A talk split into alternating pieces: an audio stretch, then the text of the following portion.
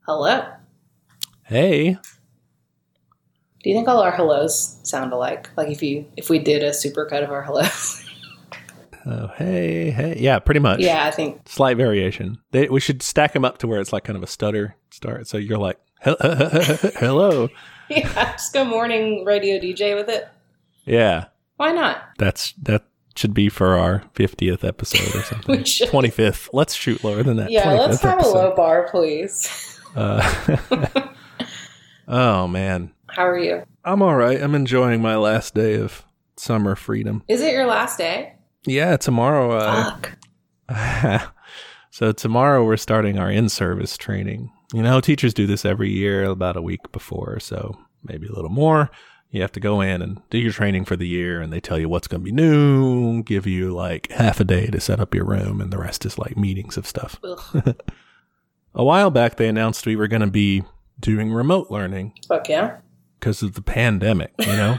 Reasonable. do- doing remote learning till September 8th. And then after that, families, I guess, would have a choice whether the kids were going to do in person, all remote, or remote, what I call remote plus football, which is remote plus That's what it is. extracurriculars, Yeah, yeah. which can be banned and everything too. I mean, I guess I don't mean to malign, but I mean, let's be real. I mean, I don't know. Our our band program is very coercive. They totally would have made us come back for it.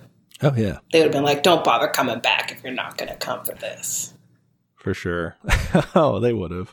They're probably doing that. Anyway, and so I was like, okay, well, you know, we'll probably do in service, like remote, and we'll probably be teaching during that remote time remotely, like teaching from home yeah, too. yeah. So we're not teaching from home. We're also teaching like we're going to be going into the school and teaching from our classrooms remotely. What is the point of that? I can only imagine discipline, like To make sure You you are know. not just chilling. Yeah, I mean, or maybe public relations to be like, oh, our low teachers are hard at work, you know, you know, because you have those, you have those, you know, troglodytes that are out there like, I should get a teacher salary because I don't have to do this stuff, you know. You Mhm. have those people, um, and you have people who are like, well, I shouldn't have to pay taxes because those teachers aren't even working and Oh stuff. my So maybe God. they're maybe they're trying to counter those people. There's this very weird generation, and by that I mean the generation, I guess, before us, is where like they think you have to be physically there to do work. It's like you really don't. Like it's the internet, guys. Yeah, yeah, You for just sure. don't. And so tomorrow, our in service training starts, and that is in person as well. And you could almost justify it if, like, okay, well, in person, and we're going to be sitting there and we're going to be having to do these, you know, meetings and stuff. Mhm. We're going to be going to different, uh, different classrooms in like small groups of four or five Okay. and participating in our meetings via like Zoom meetings. What the fuck? So we're coming into work to do Zoom. That makes no sense. They're just like, this is the weirdest half assedness of like, yeah, we're using Zoom to stay safe, but also you have to come here so we can like get you all infected with each other. Oh, we're going to wear masks and Oh my god. and do the you know the temperature screening thing But- beforehand. But which you could be asymptomatic does not matter. Okay. yeah, I just there doesn't seem to be a point in No. that, and so that's what we're doing. Oh my god. Well, my friend goes to a, a music school. Mhm. You know, they play a horn, and this can really fuck up your lungs. So, and they're making them come back. You know, they have to get a test. Um, but like their insurance is really shitty, and I don't know. It's a whole fucking thing, and it's just it's just trash. I just want to burn it all down. Man, have we got the topic for you then Mm. today? Hell yeah. all right. Let's get into this then. Uh, what do you want to learn about today? I want to learn about Emma Goldman.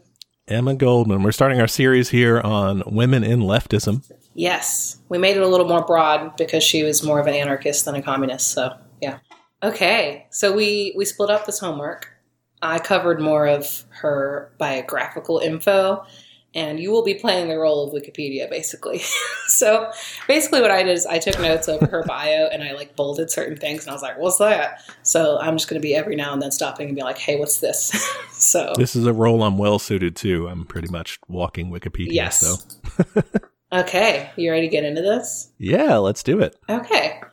So, yeah, Emma Goldman. She was an anarchist, a political activist, and writer, uh, born in 1869 and died in 1940. Um, and that brings me to my first question, which is uh, let's remind us all what the definition of anarchism is. Of course. Anarchism uh, is a philosophy where you reject um, all involuntary forms of coercion at all, any sort of hierarchy. Oftentimes people think of this as like the state, the Yeah. government. You know, you hate that. True. But anarchists also hate the coercion or the hierarchy of capitalism, Mm of organized religion, hmm. Okay. of the patriarchy, Fuck yeah. um, and these are kind of all themes that Emma Goldman in her writings writes about. One of the quotes that I got from her essays uh, was resistance to tyranny is man's highest ideal. Ooh. Like this is really at the center of it is is kind of individualism, not in a sense of I get to do my thing, fuck everybody else, but in the sense of nobody should tell anyone else uh, what to do Okay. individualism, I guess, for her is supreme. She hates also rule by the majority or by the minority, which she sees as coercive. Like, Interesting. Okay. So wait, what do I mean? Is that like mean she doesn't like voting? I'm confused. Okay. yeah, she's opposed to voting, opposed to government, opposed to any of that. Because, like, when you vote, you're agreeing on something democratically, but not as a consensus necessarily. Not everybody agrees. Yeah. And you're agreeing, and people who take part in that are agreeing that whatever the outcome, they're going to obey it, whether they like it or not. Yeah. Yeah. that's kind of where anarchism comes in is saying we shouldn't have that people should do what they want at an individual level Interesting. And I have a lot of questions about that because just knowing kind of what she, I don't know, engages in later in life, like I just have questions like, how would that work? And like, is this an example of it? Stuff like that. But we'll get to it, I guess. okay yeah for sure Yeah, I think anarchy gets a weird punk rap. you know, like I, I think it's that it's one of it gets kind of a bad rap of like that's what shithead teens think. you know? it's like fuck the system man. Yeah, yeah. And I, I would like to think it's more complicated than that. Is that I mean that's accurate, right? It is more complicated. it is it's way more con- it's not just like i don't want to be told what to i don't like rules that's yeah. not that's not an- anarchy is a principled uh, resistance to authority Okay. authority being, you know, coercive, something that forces you to do something you don't want to do. It does, I, th- I think, it does have some impracticalities hmm uh, in terms of, well, what happens when someone's an asshole and wants to do something terrible? Like, yeah, that's what I was gonna ask. What happens if I want to do murders? I don't want them to do that. And I don't know if anarchism has a great solution to these things. And that's why I guess I'm not a real anarchist. hmm I do think it's a good way to critique more centralized forms of like communism and stuff. Uh, you know, you do want to question, hey, should we be doing this sort of thing? Yeah, I, I think I'm on the same boat where it seems like a good set, maybe, of ideals or principles. The idea that, like, yeah, we should have like individual freedoms and stuff like that. But I, I don't know how to apply that practically. But I I think it's a good metric to be like, hey, are you uh, fucking oppressing people in this government? You know? Yeah, yeah. And I think both you and I have have this tendency. Maybe it's because we are American and come from that sort of tradition of the you know individual rights or whatever. But anarchism kind of speaks to those values of like people should have these individual freedoms and that's you know but like you said it is idealistic it is something that we're like we want this to happen but then practically how do you carry that out that's what the communist Yeah. critique would be this is all idealism this is not really rooted in what people need to actually further a revolution yeah, I, I think for me, that's why I want to pair it with communism because I think if you focus more on anarchism's hatred for capitalism and imperialism, that's where I'm like, fuck yeah, I'm on board. So yeah. I think it's it's very powerful when paired with more of a system, and like you see that later in her life, um, which we'll get to. yeah okay so that's basically what anarchism was all about and emma goldman was all about anarchism Yeah. All right, let's learn about baby Emma Gold. baby emma She was born in Kaunas, which is uh, was in the Russian Empire, present day Lithuania, to an Orthodox Jewish family. Basically, her childhood was shitty. Um, her dad was a real shithead. he is an asshole he sucked so much. abraham right Yeah, Abraham, motherfucking Abraham. He spent the first like her siblings' inheritance on a failing business. He beat the kids. He kept her out of school because he wanted her to work. So yeah, he was just a real piece of shit, basically. Uh, yeah, this guy's a this guy's a total asshole. At some point, um, Emma Goldman is asking him to go to school, and he refuses. He like throws her books in the fire and shouts at her. Girls do not have to learn much. All a Jewish daughter needs to know is how to prepare gefilte fish, cut noodles fine, and give the man plenty of children. Wow, pretty good parenting right there. Yeah, what a fucker. Throwing the books in the fire is like a King Triton from Little Mermaid move. I'm gonna destroy your secret grotto.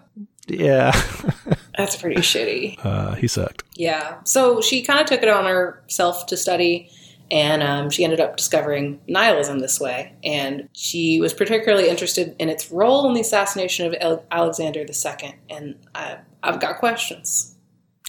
All right, spit him. One is what's nihilism, and two is how did that relate to the assassination of Alexander Dos?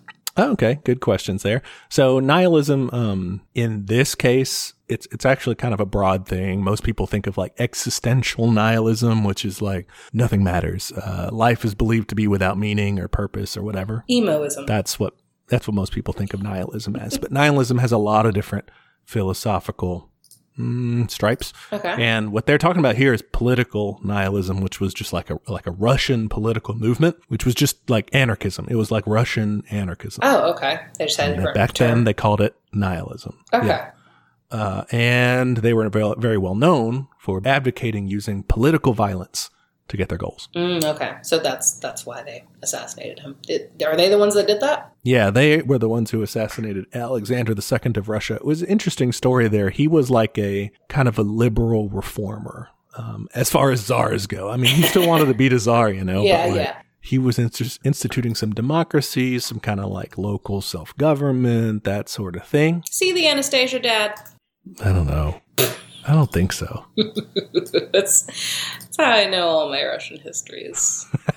I do not think so. No, he's not hot enough. He's got these weird mutton chops. That ain't him. So no, not, the Anastasia not Dad. the Anastasia dad. Anastasia dad was a lot hotter too. no, but Alexander II, he was like this kind of reformer, but you know, radicals like the anarchists and socialists and everyone else, they were saying this isn't happening fast enough. You're not doing enough. You're not doing enough reform. Mhm. Uh, and so they shot him, Took care killed of him. him, and then his his asshole son came into power and like reversed all those. And to, you know, in his sympathy, I guess his dad did get killed, even though he was a liberal reformer. So Yeah. he said, whatever, I'm going to be an autocrat again. Damn. Yeah. So it kind of made things worse. You hate to see it. Yeah. Okay. But that's the movement she was getting involved in. Reading, she read the novel What Is to Be Done. Yes. That was a very formative novel for people in the revolutionary movement. For her, for Lenin, kind of, it kind of helped, I guess, grow the revolutionary movement. Yeah. It looked good. I wonder if it's good in English. I don't know. Yeah. It might be weird in English. I'm intimidated by Russian authors. They're, it seems like they write really long stuff. All right, let's go on. So eventually, she emigrated to the United States in 1885. She moved over to live with a sister, and uh, she moved with another sister. And then the rest of their family joined um, after fleeing some anti Semitism in Russia. You know, they, they kind of played around with that. So Didn't she like have to threaten to kill herself? to- Yes. Yeah.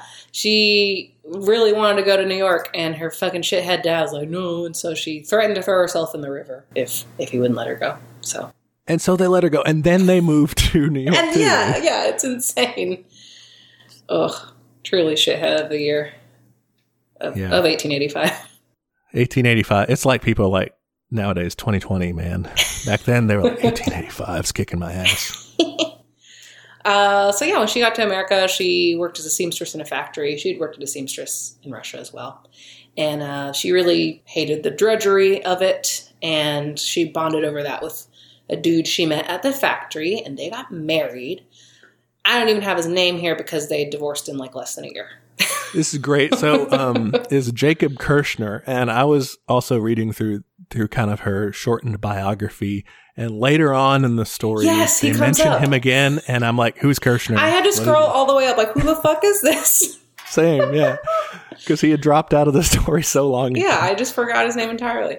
Uh, so yeah, her parents were like disappointed in her for getting divorced. They kicked her out. She had five dollars in a sewing machine, and they were just like, "Bye." So, yeah, Damn. pretty harsh. Um, it was around that time that I have a big question because she was very upset over the Haymarket affair, and I want to know what is it? Why was she upset about it? Uh, well, she was upset about it for pretty good reasons. It was uh, one of our earlier examples of a police riot. Uh, it happened in May 4th, 1886, in Chicago, Okay, in a place called Haymarket Square, like a, like a public square sort of thing. yeah, And uh, since a few days before May 1st, you know, May Day, workers were on a general strike in support of the eight hour workday. cool. All right. So workers throughout Seems Chicago, they were reasonable. like, fuck this. We want an eight hour workday. They were on strike. Yeah, Meanwhile, local companies were uh, trying to get around that. You had the McCormick Harvesting Machine Company, a plant Yeah, that yeah. made these harvesting machines. That plant was bringing in scabs I hate scabs. to work in their you know in their factory while the strike was going on. They were there under the protection of 400 cops who helped them cross the picket lines because people were out there saying, you know, fuck you, you guys are scabs, sort of thing.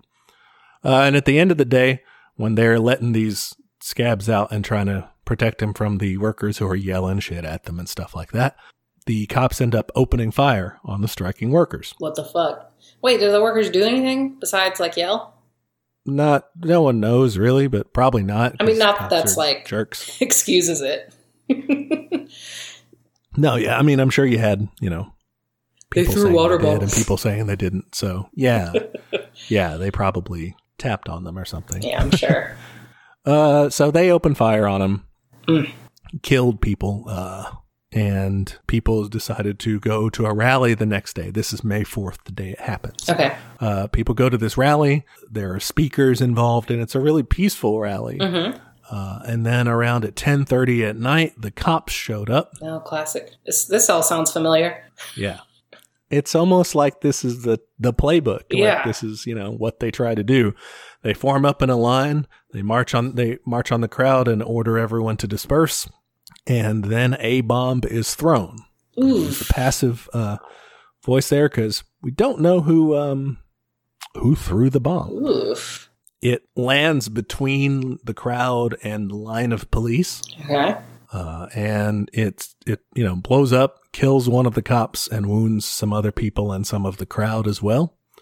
Uh, like to this day, we don't know who threw it. They interviewed this guy who some people had accused of throwing the bomb, Mm-hmm. and he said something like, uh, "Oh, here it goes." He said, "If I had really thrown this bomb, then surely I would have nothing to be ashamed of. But in truth, I never once thought of it." So he was- Damn. he was like, "I don't blame whoever did it." Shoulda, but I woulda, didn't do coulda. it." Yeah.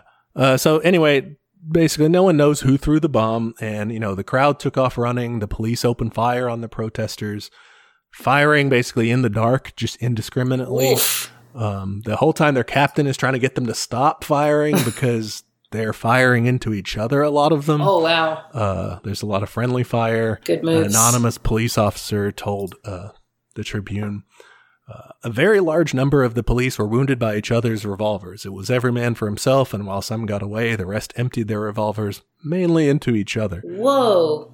Good training, y'all. because they're just shooting in the dark. I mean, these guys. Huh. Uh, ultimately, seven cops end up dead, 60 were wounded. Jesus. Meanwhile, on the peaceful people side, four workers were killed and 70 were estimated to have been wounded because, like, not everybody went to the doctor because, like, I got shot in a police riot is a good way to get, you know, arrested. So, Shit, really? yeah, I mean, that's why they didn't, you know, seek medical attention. They figured Sucks. the cops would go after him. Oh my gosh.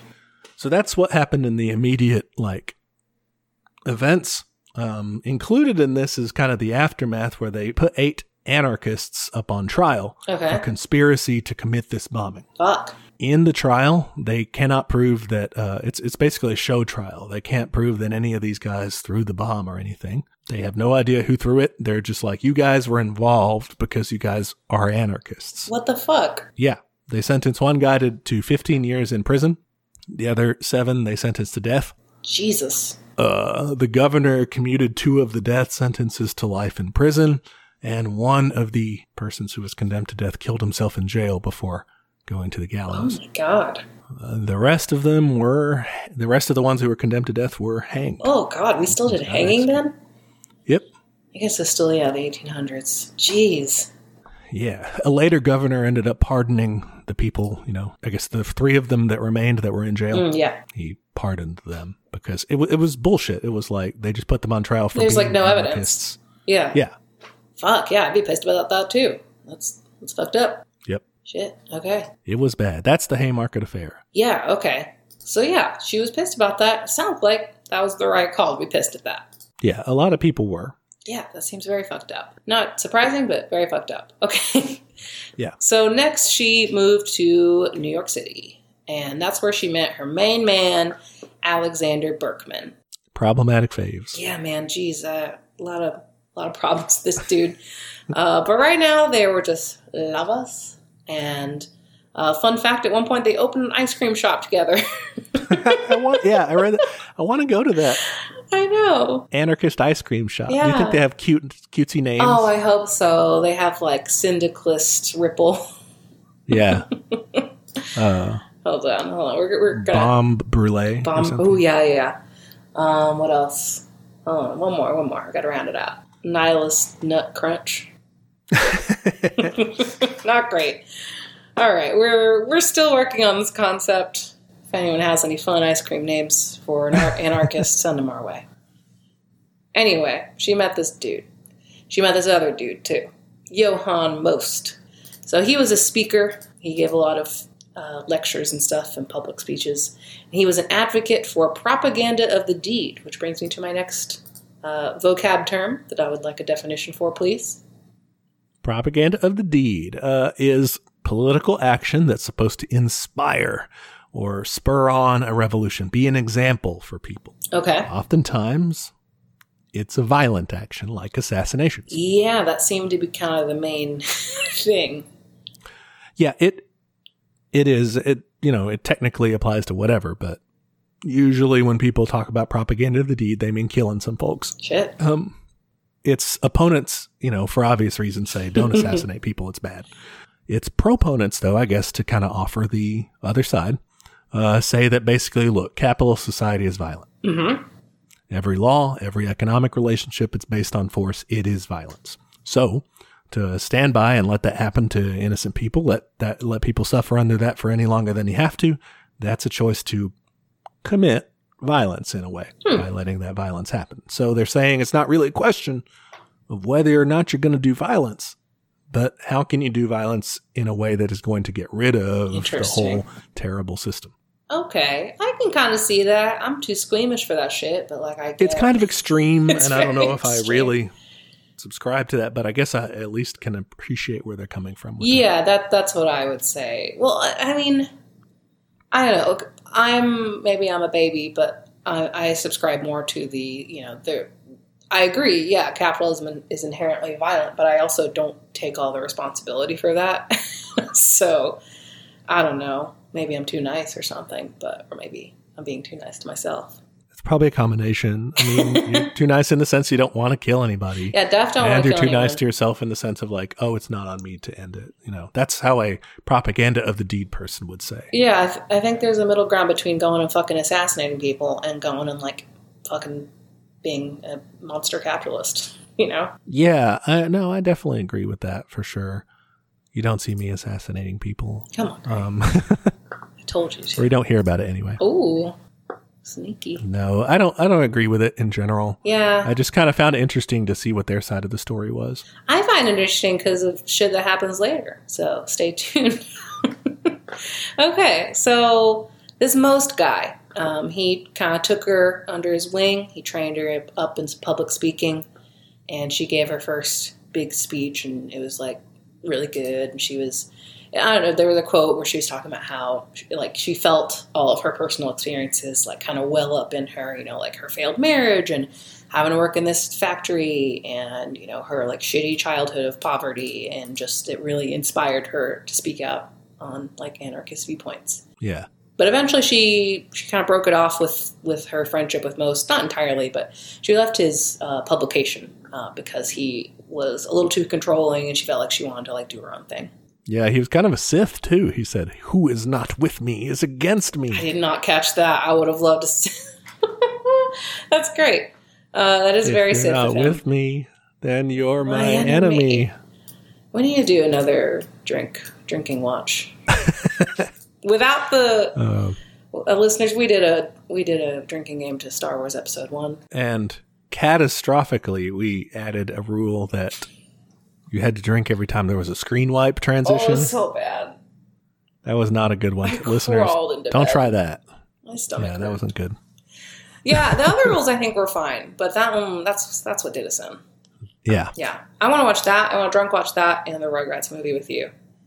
Oh, the Rugrats movie. We loved that movie for some reason. That was formative. Okay, next.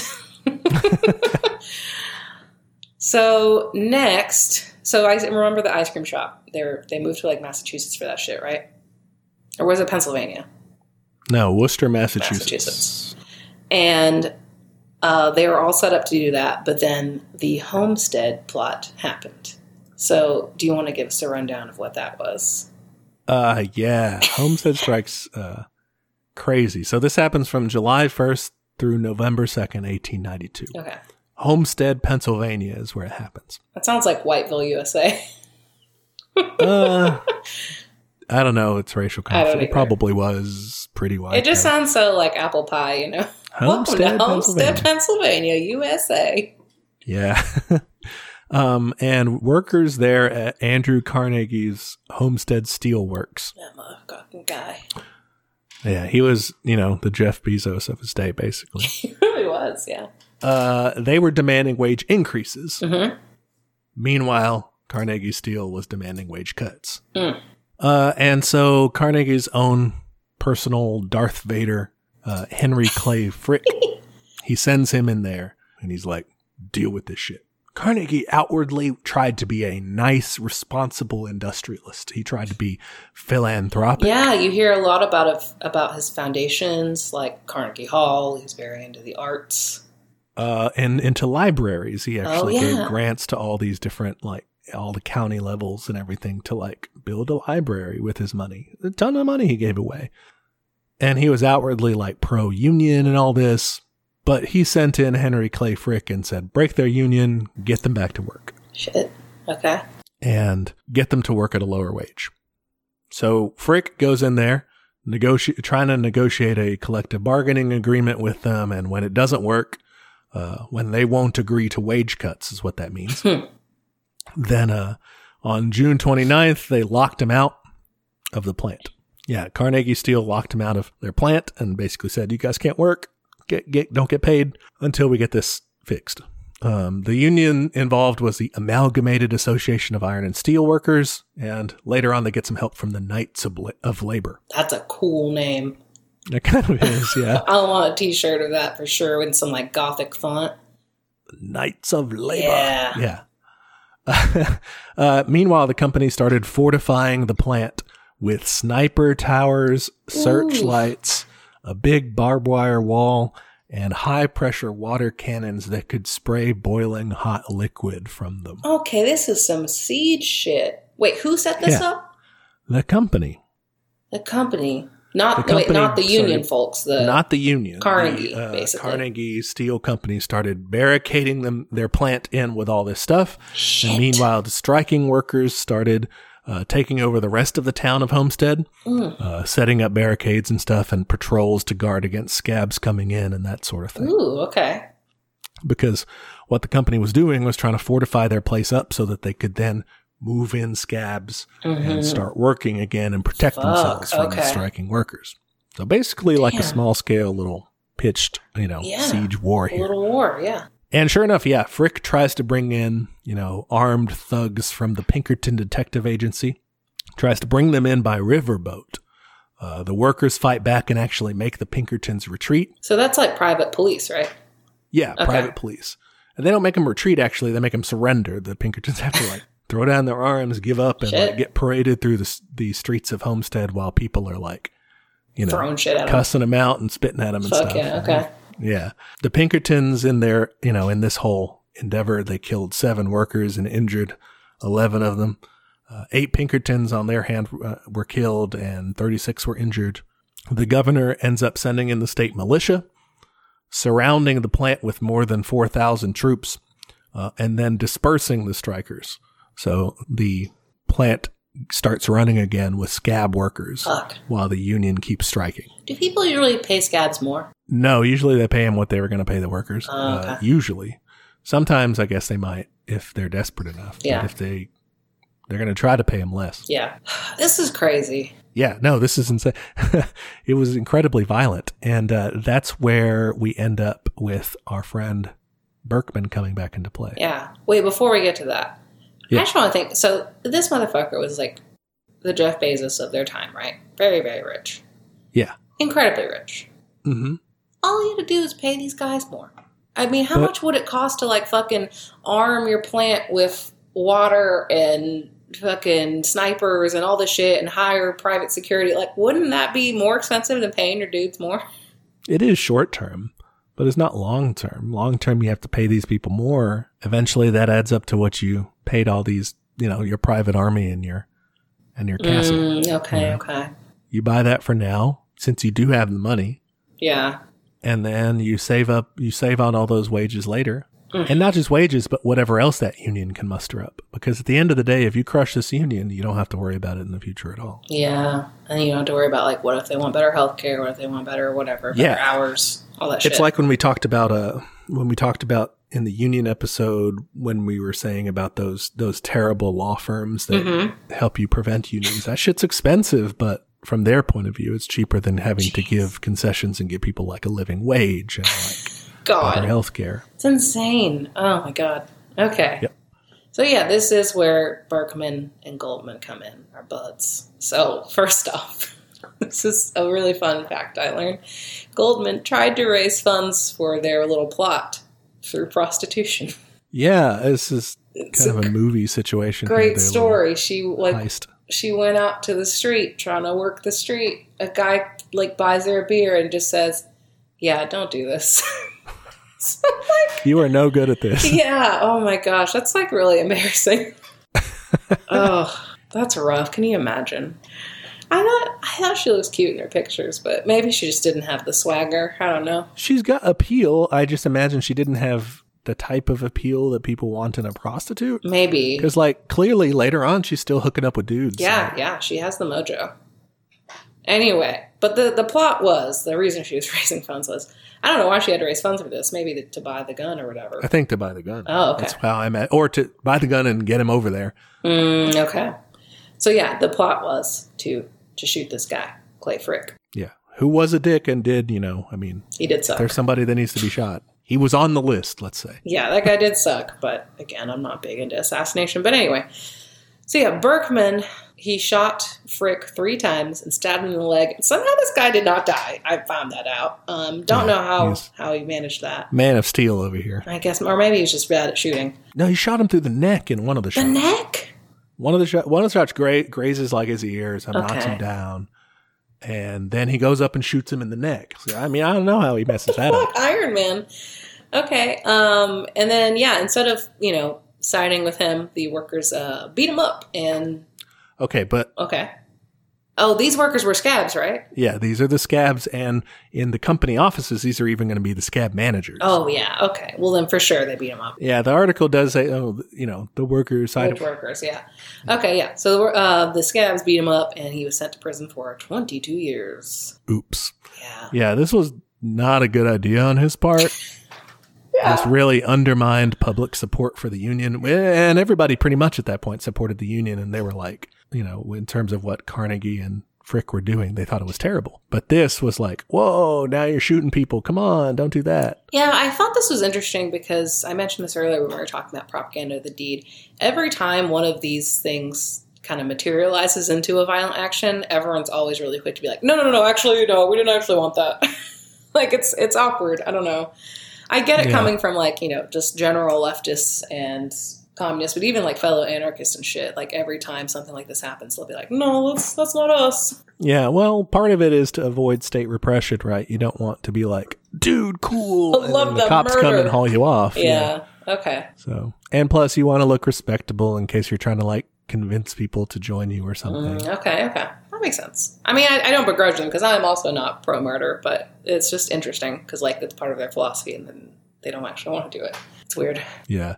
So it turns out not to be a good idea. Seems like it. The strike fails. The union has to go, they vote to go back to work on Carnegie's terms. They take the pay cut.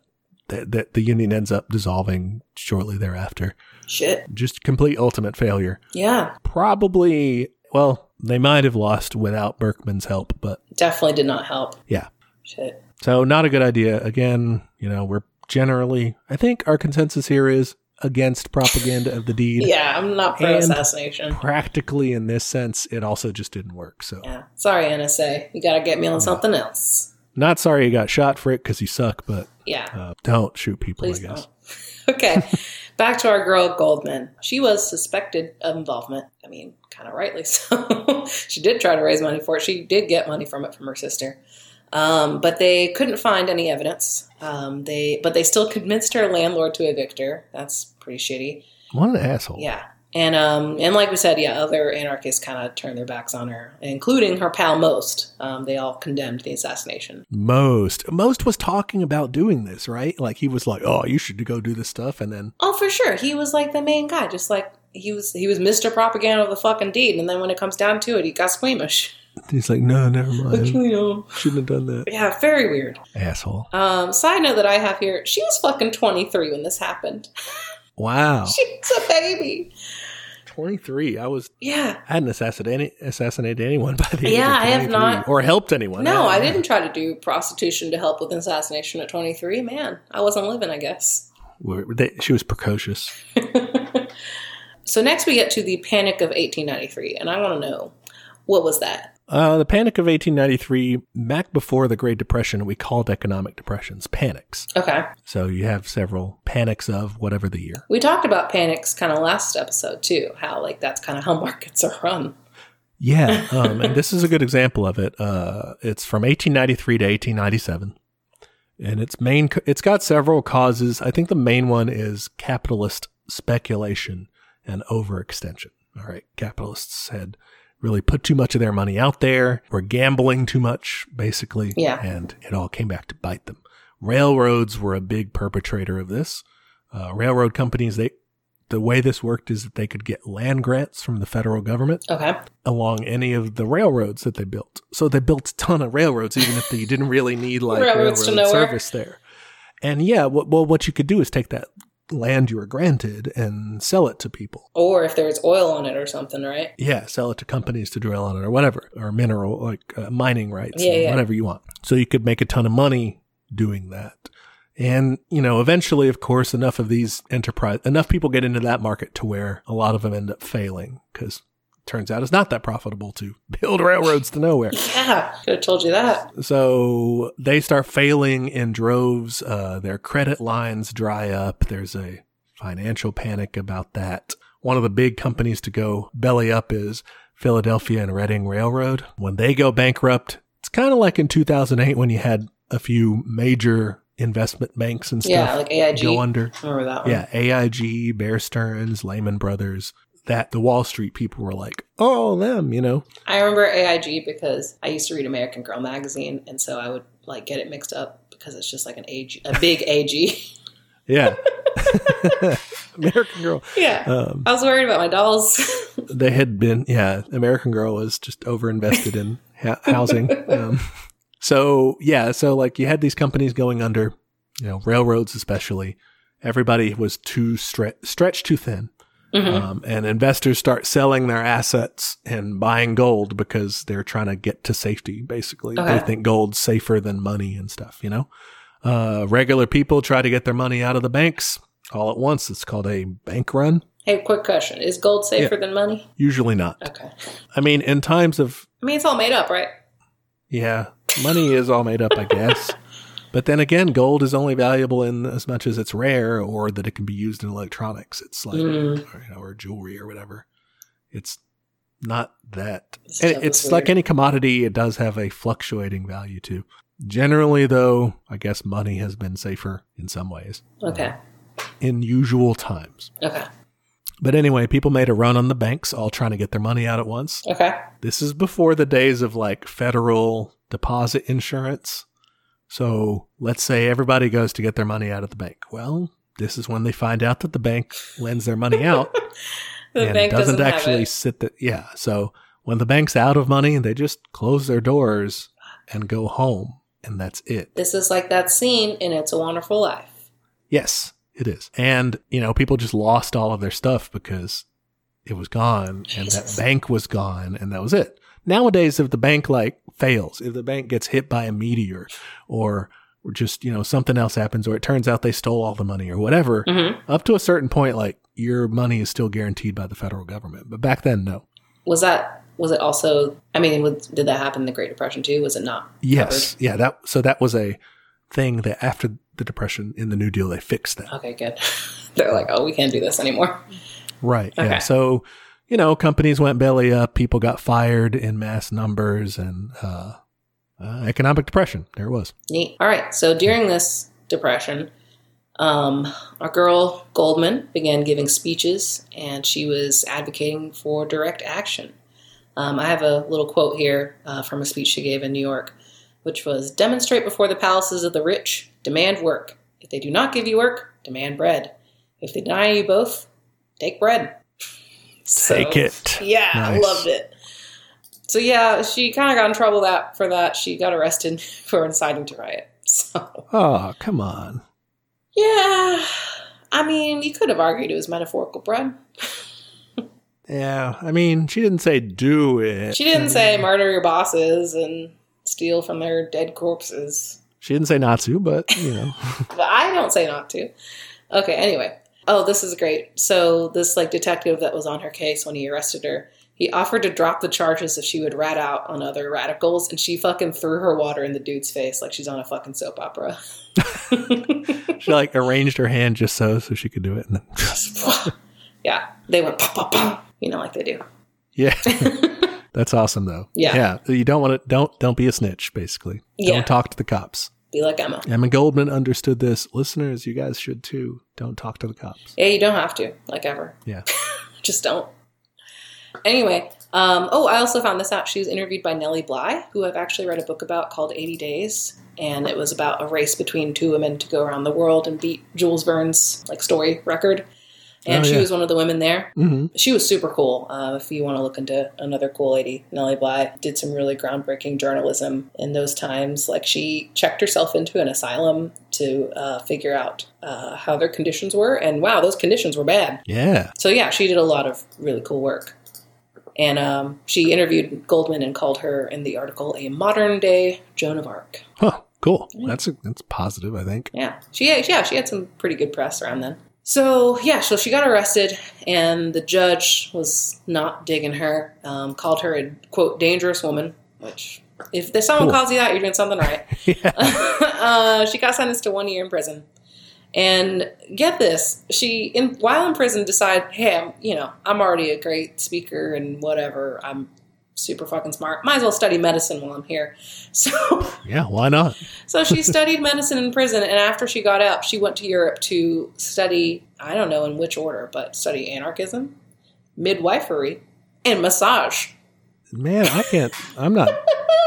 I can't master any of those. Yeah, what a what a wide variety of talents. Got a passing familiarity with anarchism. That's all I've got. Yeah. Well, maybe it comes in handy if you're delivering someone's baby for an anarchist, and maybe they're also stressed out about the delivery. Yeah. No. Like the husband's stressed out about it, so you massage massage him, him. Mm-hmm. and then you come back over here, and yeah. And they're not anarchists yet, so you have to convince them to become. Anarchists. Uh, okay, got it. I got it. it's a full service uh, Yep. business. Anyway, yeah, this lady's crazy. I love her. It, re- seriously, while researching her, I was like, oh, this bio just keeps going, huh? okay, next we get to the McKinley assassination. yeah. Leon Chalgos, I looked up how to pronounce it, he assassinated President McKinley. And I want to know why he did that. Okay. Uh, Chagas assassinated him because he felt a calling to do so. okay. So Chag- oh yeah, Chagas was weird. Uh, he kinda had been a failure sort of in life. He became kind of a recluse. Uh, he started out as a kind of uh, as a worker, uh, and then lost his job. I think there was there was a labor strike, and then he ends up losing his job, and so he goes to live with his family and they like disagree about stuff and he's just he's kind of withdrawn. Oh, he's had a tough time. Yeah, it seems like he had a difficult early. Hey, I read he might have had like a mental illness too. Uh yeah, we don't I don't I don't know how much they know about Yeah. that based on their time period. Yeah. Anybody who was weird really was a candidate for that. Uh, but he ends up attending some of these uh, anarchist speeches and he hears Emma Goldman speak. And it's funny because he's like a weird guy. So when he does try to like make friends in anarchist yeah. circles, he ends up getting, uh, they, one of the radical papers puts out a warning about him. Oh, They don't really know his name because he just keeps giving him fake names oh my god. but um, they s- describe him and they're like, this guy, we think he's, you know, an agent or a cop or something Just 'cause Jeez. just because he doesn't fit in, you know, he's too weird. Yeah, I read this that basically, yeah, he tried to g- be buddy buddies with Goldman and her her posse, and it didn't work, and that's Yeah. just so sad. Yeah. So he was, he was an, kind of an outcast. He hears about uh, the assassination of King Umberto I of Italy, who had Okay. been shot dead by an anarchist. Shit. Uh, and he w- he's basically like, well, I've got you know they rose up and kill their king, their ruler. I've got to rise up and kill our king, our ruler. So he decides he's going to kill uh, McKinley. so, like, I don't know shit about McKinley. Why bother? Was he cool? Was he bad? Well, McKinley was an asshole. Okay. He, he kind of gets glossed over sometimes. Yeah, I In literally, American history. I know nothing about him except dude got shot. That's it. Yeah, he's a one termer because Because of the he getting didn't shot. survive to his next one. Yeah. Uh, he was an imperialist. for Oh, one. okay, that's not good. He's the president who took us to war in the Spanish American War. Oh yeah. That's where we became the imperial dominators of Puerto Rico, Guam, the Philippines, and to a lesser extent, Cuba. Oof. Uh, he also annexed Hawaii. Interesting story about Oh Hawaii. God. Uh, in 1893, we instigated a coup there to overthrow their government and replace it We with. should do an episode on that. Yeah, there's kind of a lot of material there. We should. Adding it to the list. Yeah, we, we instigated a coup that replaced the government with one that wanted to be annexed by us. All right, so strike two. Yeah, he's he's the one who actually went you know went through with annexing it. Uh, so you know, total dick in terms of imperialism. Yeah, He was also a capitalist. strike three. He was 100%, you know, pro business, 100% anti union, 100%, you know, pro capitalist in general. Blah. Yeah. He let huge monopolies, or they called them trusts back then, the Mm-hmm. big trusts. Uh, he let them get even bigger and more powerful. He was very like laissez faire sort of thing. Oh, is this the Gilded Age? Uh, he's like at the tail end of that. Yeah. He, he's like the last president of the Gilded Age. And then when you get to Teddy Roosevelt, his vice president, um, he starts the progressive reforms. Yeah, yeah, he's the Buster. Yeah. Still imperialist, but Yep. okay. Um, all right, so this guy, this guy kills McKinley. And yeah, he walks up. He's got the gun like under a like a napkin, a piece of cloth or something. He goes up to shake his hand or whatever, and blam blam. This is back in the day, man. Like You could just walk McKinley up. could go walking around without protection or anything. That's insane. It's after his assassination that they charged the Secret Service with protecting the president. yeah, yeah, kind of some hindsight there. yeah, they'd had three of them killed, so by that point, they're all right. Three's enough. Yeah, come on, guys, we gotta get it together. Okay, wait, who was the first one? I mean, I know Lincoln. Lincoln, Oh, I thought he was the second. one. and then James Garfield is shot in eighteen He lives. eighty-one, maybe. Does he live? No, he gets killed. Oh, okay. I gotta study that placemat. Listeners, we had a placemat of all the presidents, and they would have little asterisks if they had been assassinated or impeached. I blame it for um, my career choice. like my, my going into history is that placemat. Yeah. It can all be traced back to there. Makes Uh, sense. yeah, no, James Garfield was killed in 1881. Someone who he had promised a job to basically and didn't get a political appointment uh, came up and shot him. Oops. Okay.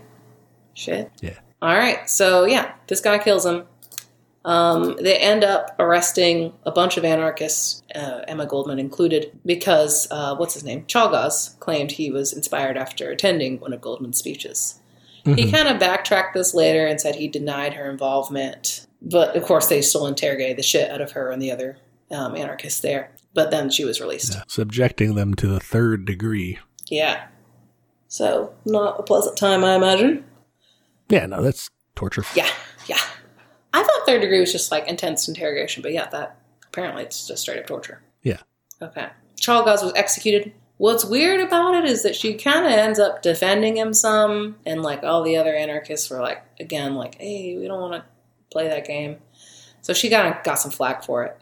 I thought her defenses of him were kind of interesting. She says something like, uh, "Who can tell?" How, talking about Chaga, saying, "Who can tell how many times this American child has gloried in the celebration of the Fourth of July, uh, or on Decoration Day when he faithfully honored the nation's dead?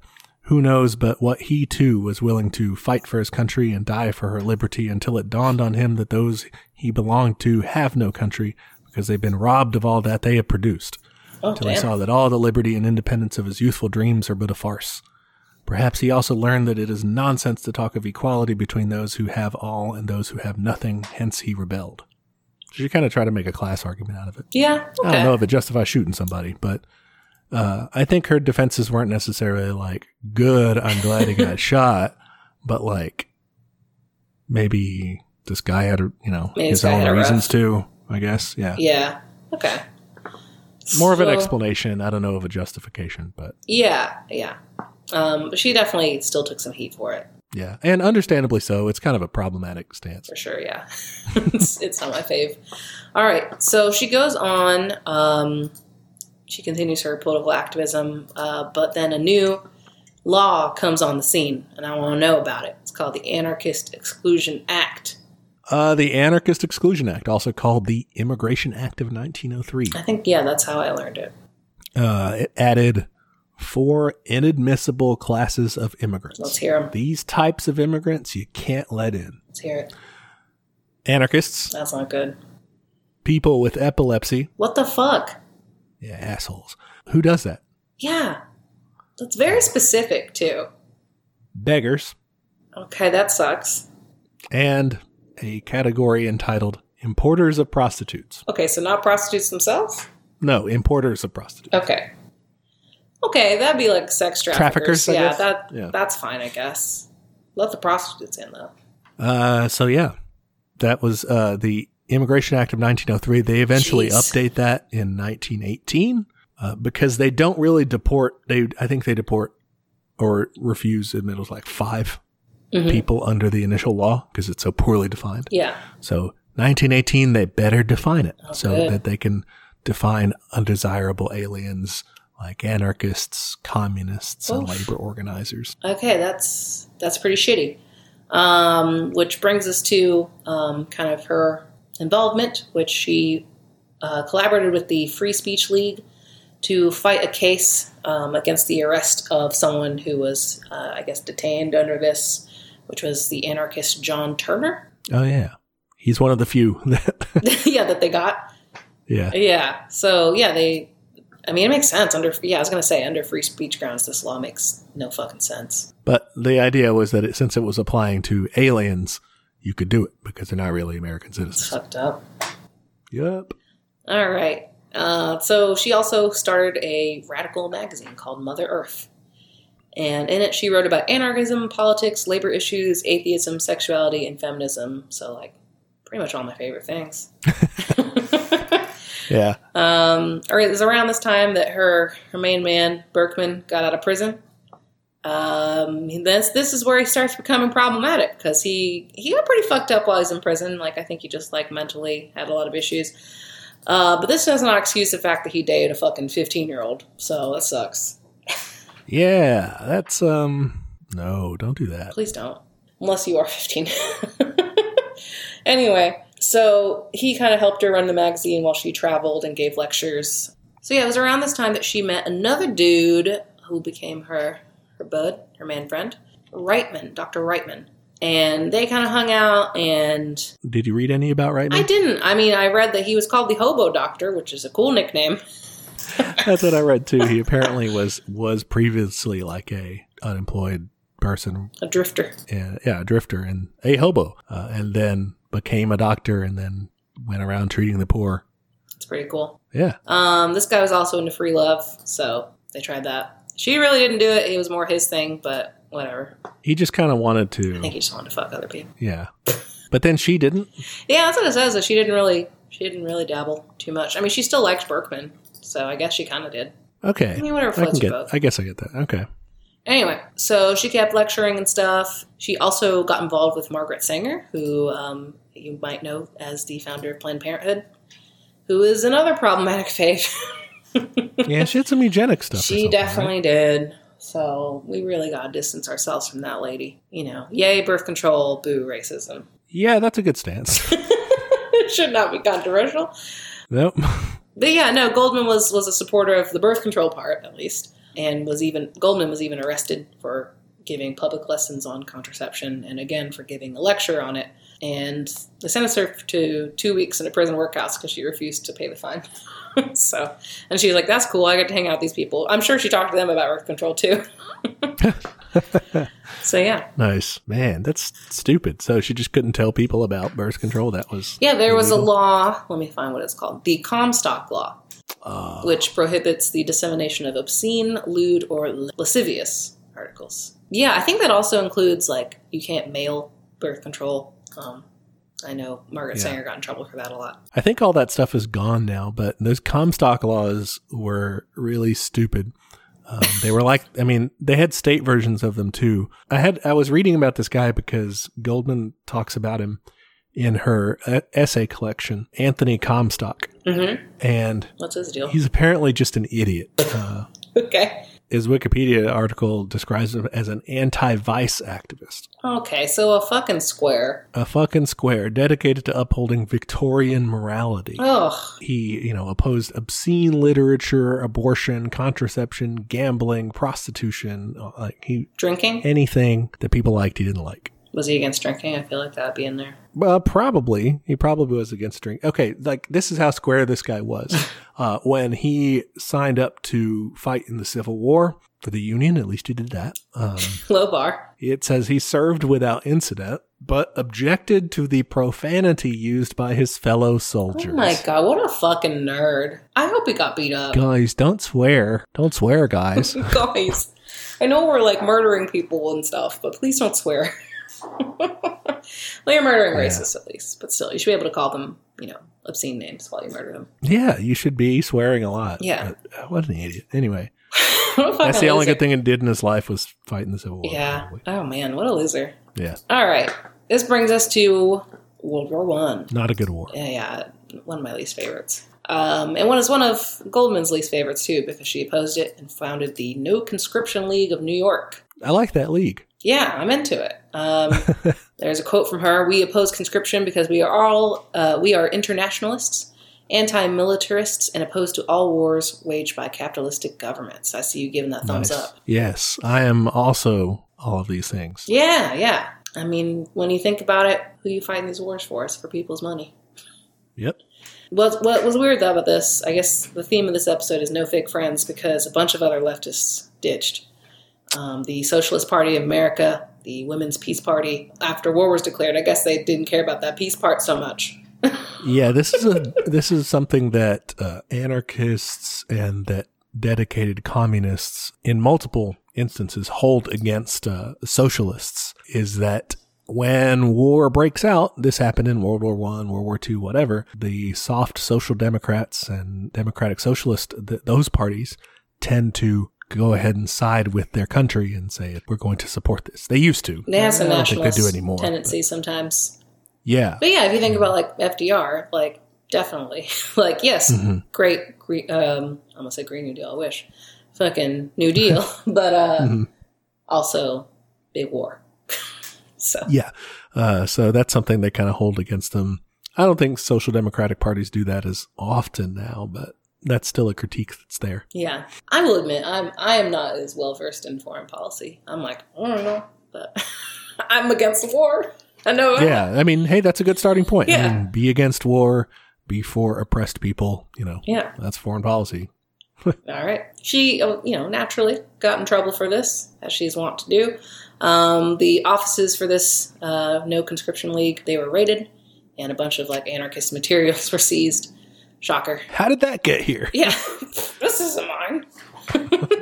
um, I love this anecdote. Anecdote. According to the New York Times, during this, I guess, arrest or raid, Goldman was asked to change into more appropriate clothes, and she came out wearing a royal purple ball gown. Dope. What a queen! they asked her like, "Excuse me, can you go change clothes?" And then yeah, she brought out a fucking gown, classy. That's awesome. Um, so yeah, she was she was charged under the Espionage Act for conspiracy to induce persons not to register. I don't super know what the Espionage Act is. Did you? Uh, the Espionage Act was some bullshit. Okay. It was passed in 1917. It tried to prevent people from speaking out against uh, military recruitment or God. uh, conscription or anything. It was ruled in 1919. The Supreme Court said in Schenck versus the United States that the act, get this, did not violate the freedom of speech. What the fuck? So, yeah, they said that was fine. Okay. Apparently, some speech is fine to restrict. Cool. The most controversial sections of it were repealed in 1921. Uh, but from my understanding, they still use this shit. I'm not surprised. Yeah, this is uh, this is one of the laws that they used on Chelsea Manning for the leaks that that she put out. They uh, charged Edward Snowden under this, Reality Winner under this, uh, anybody who's basically link- leaking national security secrets or anything Fuck. or getting this out to the press. They still use the Espionage Act to go after them. okay. Not a good one. So yeah, it's bullshit. It should be repealed. Yeah. It's dumb. Yeah, I don't like it. Yeah, so talking about for- foreign policy, I thought she had a pretty good quote whenever she was in court over this, and it says, "We say that if America has entered the war to make the world safe for democracy, she must first make democracy safe in America. Yes. How else is the world to take America seriously when democracy at home is daily being outraged, free speech suppressed?" Peaceable assemblies broken up by overbearing and brutal gangsters in uniform, Heck yeah. when free press is curtailed and every independ- independent opinion gagged. Verily, poor as we are in democracy, how can we give of it to the world? Burn. Ooh. You burn. Hmm. Yeah, she, she drops the mic yeah. at that point. Jeez. For real though. Yeah. Good fucking point, Emma. Didn't work out, though. She did get sentenced to two years in prison. so, cool speech. Um, but hey, uh, while she was in prison, she worked with fellow socialists Kate Richards O'Hare and Gabriela Segata and Tolini to advocate for better prison conditions. They became known as the Trinity, which that's a pretty cool nickname. Yeah. So they were like self-advocating for the prison co- about the prison conditions there. Yeah, Oh, that's kind of it cool. was cool. I like it. Yeah, I'm into that. So she eventually got out of prison and just in time to get deported. Ooh.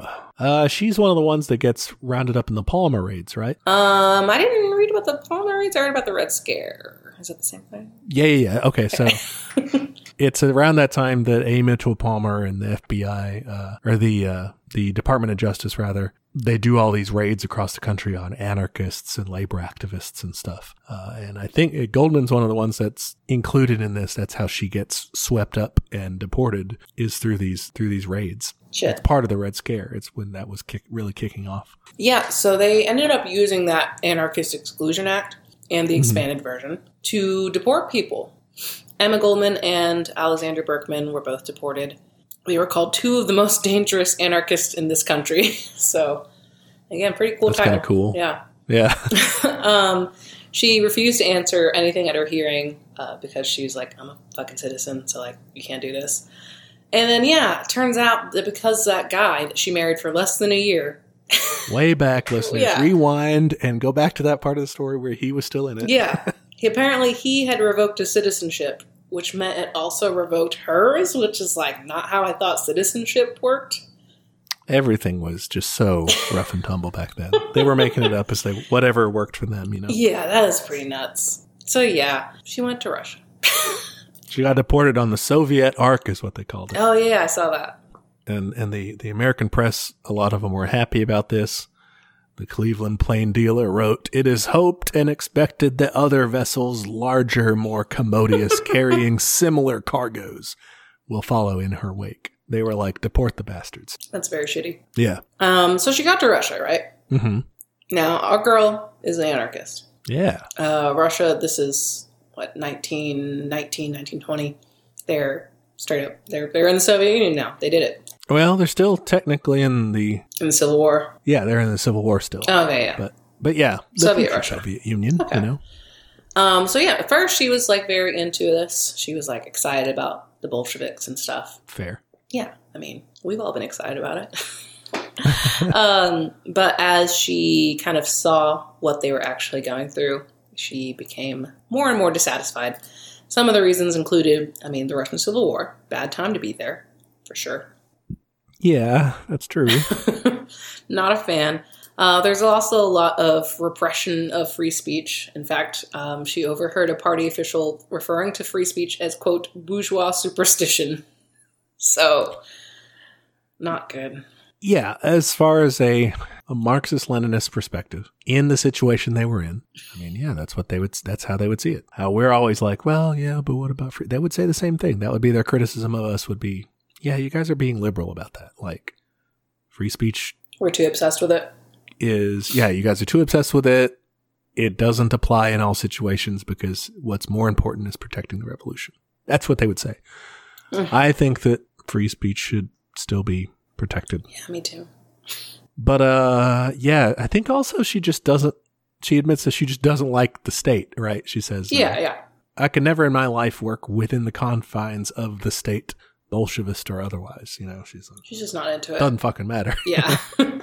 um, she also sees like there's some really bad conditions for workers, there's mismanagement, there's corruption. She and Berkman actually met with Lenin, um, who made a pretty bad impression because he uh, said that there can be no free speech in a revolutionary period. That was his quote. So So that's yeah, that's would be his defensive totally base, his right? defense. He was he's saying, Well, look, uh, hey, Mm. you know, we gotta do what we gotta do and then then we can give you some free speech. yeah, I mean that's that's the thing. Like on one level, I kind of get it, but it's like who's going to hold them responsible for the free speech afterwards? For for do- they shouldn't be allowed to give that. You know, that shouldn't be something you bestow on someone. Well, I don't know. They would argue that they're the they are the people, so they wouldn't really be bestowing it. It would Mhm. be the people saying we're going to have free speech now, or we're not going to have free. sp- You know, that's what they would say. But it, you're right. You know, are they actually going to do that afterward? Sounds the like answer no. was no until until eh, never They until didn't never. actually Yeah, they do never did that. it, You know, That sucks. And in fact, it got much worse. Yeah. Um, okay. Yeah. So there was a big worker strike in 1921, which Goldman and Berkman supported. Uh, didn't turn out well. the Kronstadt rebellion. Yeah. Yeah. You want to tell me about that? Uh, so the Kronstadt rebellion is some sailors uh, out in Kronstadt. It was kind of like an anarchist sort of uprising, a mutiny. They kind of rebelled against the Bolshevik government demanding reforms like new workers' councils or Soviets, allowing more parties, more kind of democracy, less Bolsheviks being in charge of everything, and more kind of local freedoms and it gets crushed. The, the- you know the Bolsheviks are like, no, fuck you, don't do that. Yeah. It didn't turn out so hot. Thousand killed, two thousand arrested, and more executions later. So That's Kronstadt, not a great result. not for Kronstadt. Yeah. Another result would be uh, that Goldman and Berkman left Russia. They were like, "This ain't this ain't our game." Where did they go? They bounced around Europe a bit. They ended up in Berlin for a while. Uh, they they didn't really fit in with the leftists there. They were because they had been in Russia and seen some bad shit. They were now more you know anti-Russia, and the communists Mhm. there were like, "Pff, "Fuck you." And but you know they were too radical for liberals. So Don't talk shit about my fave. yeah, Right. exactly. But she had done, didn't she? What talk shit? Yeah. Yeah, she wrote a whole book about it called "My Disillusionment in Russia." Wow, that's not a great title. So actually, the title was kind of forced on her by her publisher. She fought against it, but they were like, "No, it's, this is more juicy." So she was pissed about it. Okay, that's fair. That's fair. It was originally a series of essays for the New York World, but it got collected into a book. And yeah, Okay. Well, I, I'll give her a pass on that then. I was, I was like, come on, man, that's that's pretty bad. That's pretty mean. that is but- pretty okay. harsh. So yeah, so it didn't make her too popular with communists, and this this kind of followed her around for the rest of her life. Is just communists shitting on her for not being friends with Russia. Anyway, she kind of bounced around Europe for a while, um, had some issues with like citizenship, so she ended up marrying some dude for you know citizenship, some Scottish anarchist, James Nice. Colton. Uh, sounds nice. Cool to know. dude. Yeah, thanks. Yeah. she also got upset about another event, which I wanted to ask about, which is the executions of Nicola Sacco and Bartolomeo Vanzetti. Who are they? Why they get executed? Sacco and Vanzetti. Uh, they were innocent and they were unfairly executed. Everyone is unfairly executed because executions are bullshit. But uh, Sacco and Vanze- Vanzetti, they were two Italian immigrants to the United States. They were wrongfully accused of a murder during an armed robbery uh, in Massachusetts on April 15th, 1920. they didn't do it, but they, you know, they got hauled off for it just because, you know, poor descriptions and stuff. And they were like, oh, it was an Italian guy, or, you know, it was two Italian Oh. guys, and they, they got swept up for it. Pretty much with com- almost complete certainty, people agree. It was not them. Yeah, they probably didn't do it. Shit, that sucks. The jury convicted them because of anti immigrant, anti Italian, anti anarchist bigotry. That sucks. The judge in this case, a lousy motherfucker named Webster Thayer, Sounds like a nerd. He was openly and vehemently anti anarchist. Uh, he told a lawyer friend after the trial, Did you see what I did to those anarchistic bastards the other day? Woof. I guess that will hold them for a while. Let them go and see now what they can get out of the Supreme Court. Woof. They bragged about, you know, rigging this trial against them. What a piece of shit. Yeah, he denied all their motions for a new trial. The innocent Sacco and Vanzetti's appeals to higher courts also failed. Ultimately, Judge Thayer sentenced Sacco and Vanzetti to death by the electric chair. Fuck. They were unjustly executed on August 23rd, 1927, for being Italian immigrant anarchists. What the fuck? Yeah, I'd be pissed about that too. Yeah, on a positive note, Judge Thayer got his home blown up by a bomb five years later and had to live the last year of his life guarded around the clock by cops. Oh, okay. That's good. You deserve that. Guess, like, it's g- a positive. Nobody got killed in the bomb, so it's not. Yeah, that he just bad of a destroyed his thing. house. It's fine. Yeah. He doesn't deserve a house. Yeah. So that was Sacco and Vanzetti. All right. Uh, it was like a, what they call a cause celeb, you know? Mm. It was super popular. Everybody's like, oh my gosh, can you believe this? You Yeah. know, it was all over the place. Celebrities were saying, like, this is crazy, you know? So fucked up. Writing songs about it. Woody Guthrie wrote a song about it. Really? Yeah. Is it a good tune? It is. Yeah. All right. It's good. Cool. Um, all right. So yeah, she was pissed about that. Once again, rightly pissed. Yeah. She wrote her autobiography at this point. Uh, she wanted it to be available at an affordable price and was pissed when her publisher didn't do that. What did they, how much was it? She wanted it to be like five dollars and they charged they made it seven for like a box set or whatever and she was pissed about it. Shit. That's almost like double, though, or increased by half, rather. Yeah. You wanna know the title?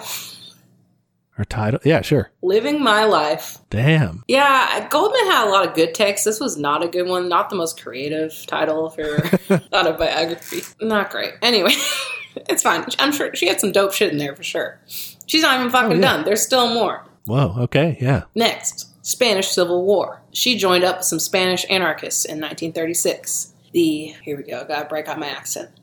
Confederación Nacional de Trabajo and Federación Anarquista Ibérica. Nice. CNTFAI. Yes, and she lived in revolutionary Catalonia for a while with them.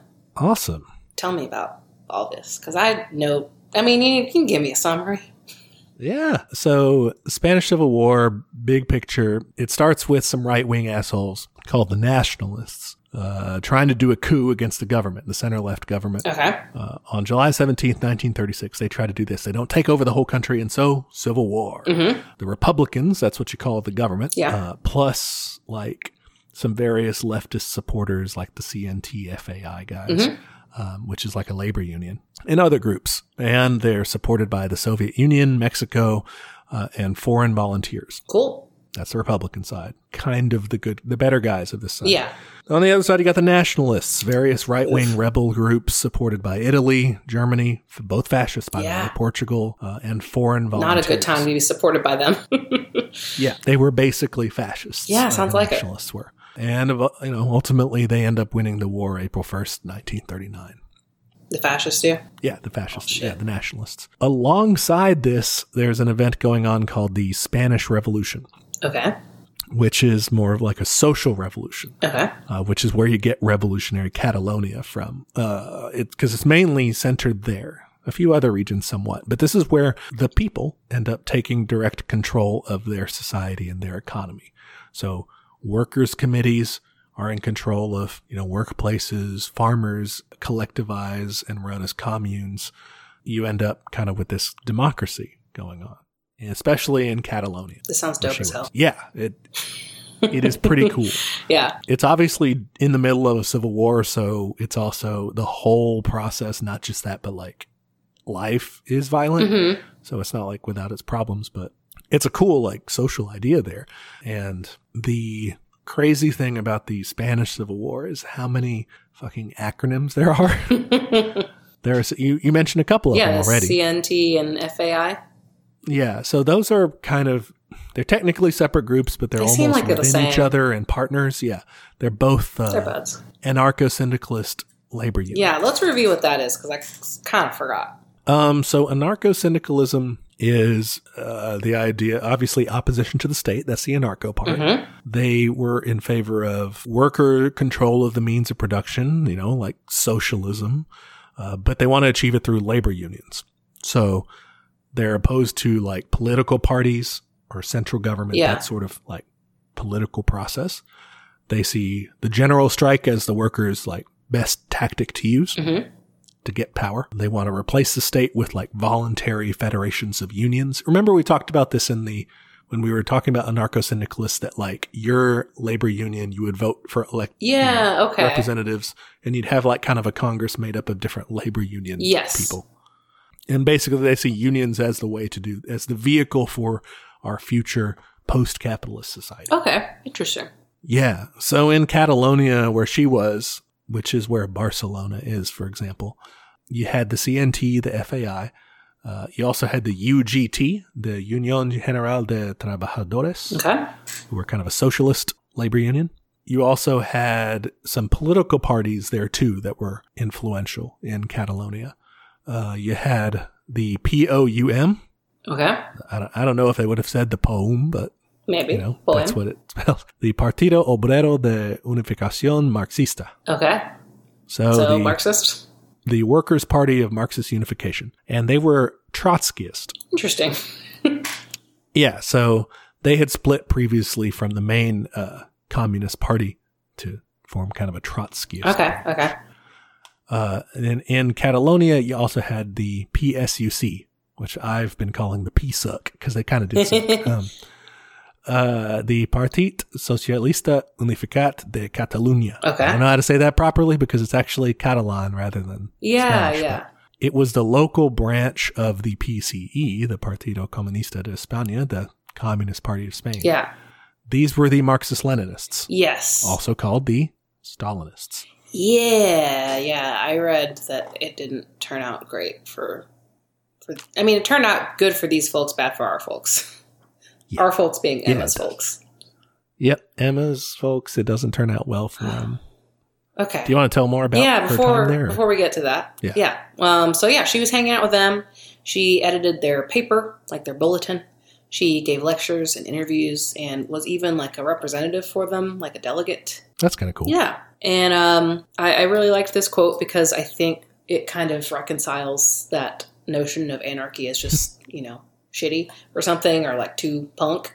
Um, she has a quote Your revolution will destroy forever the notion that anarchism stands for chaos Yeah. and I love that. I think that's what's what's needed for this um, ideology. Mm-hmm. Yeah. Because capitalists always do that, right? Or or Mhm. liberals or whatever. They're like, you don't want anarchy as just like an understood, Yeah. as a given. As it's Everybody just like that. doesn't want anarchy, right? Yeah. Because it's just it's crazy. People go and murder and it's like Mad Max or something.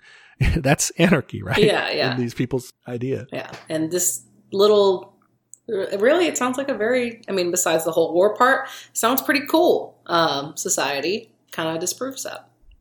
Yeah, I would agree. Yeah, I mean, we've mentioned this before that oftentimes when these true anarcho-communist uh, spaces pop up, it is in the midst of a war or you know something, some really intense circumstances. So Yeah. I say we we do one. Wouldn't be bad.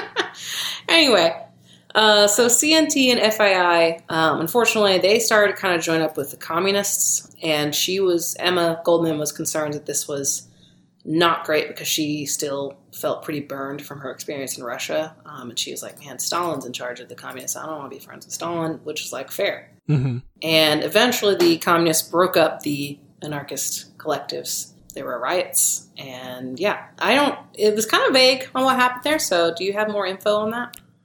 I do, yeah. So, in the very beginning of the, well, even before the coup and therefore the Civil War, uh, the CNT FAI was part of the, they supported the Popular Front, um, which was like all the leftist parties teaming up to win the election Yeah. in 1936. Okay. And then when they win, but they take power, things kind of get a little crazy and then Civil War. Okay. But anyway, they had they had been kind of supportive of the government before that, but they weren't really part of it. But that's when Emma Goldman's like, hey, why did you guys join up with them? Because that's when they join Mhm. officially with the coalition, with the government. What happens then, though, is that the remember the Soviet Union is helping Spain at this time too, Yeah. and um, this whole thing comes about as just another purge from our good old buddy Papa Stalin. Fucking st- Not content with doing purges in the Soviet Union, he also had to do them here. what a shithead. Uh, so Soviet Union was helping out Spain, you know, and that was cru- crucial. You know, their help was crucial to the Republicans' Yes. war. effort. Vaguely left side. Yes, uh, in terms of weapons, supplies, military advisors, uh, the international brigra- brigades, which is where a lot of the volunteers came in. Mhm. Um, all that was set up for, set up by, and run by the Soviet Union.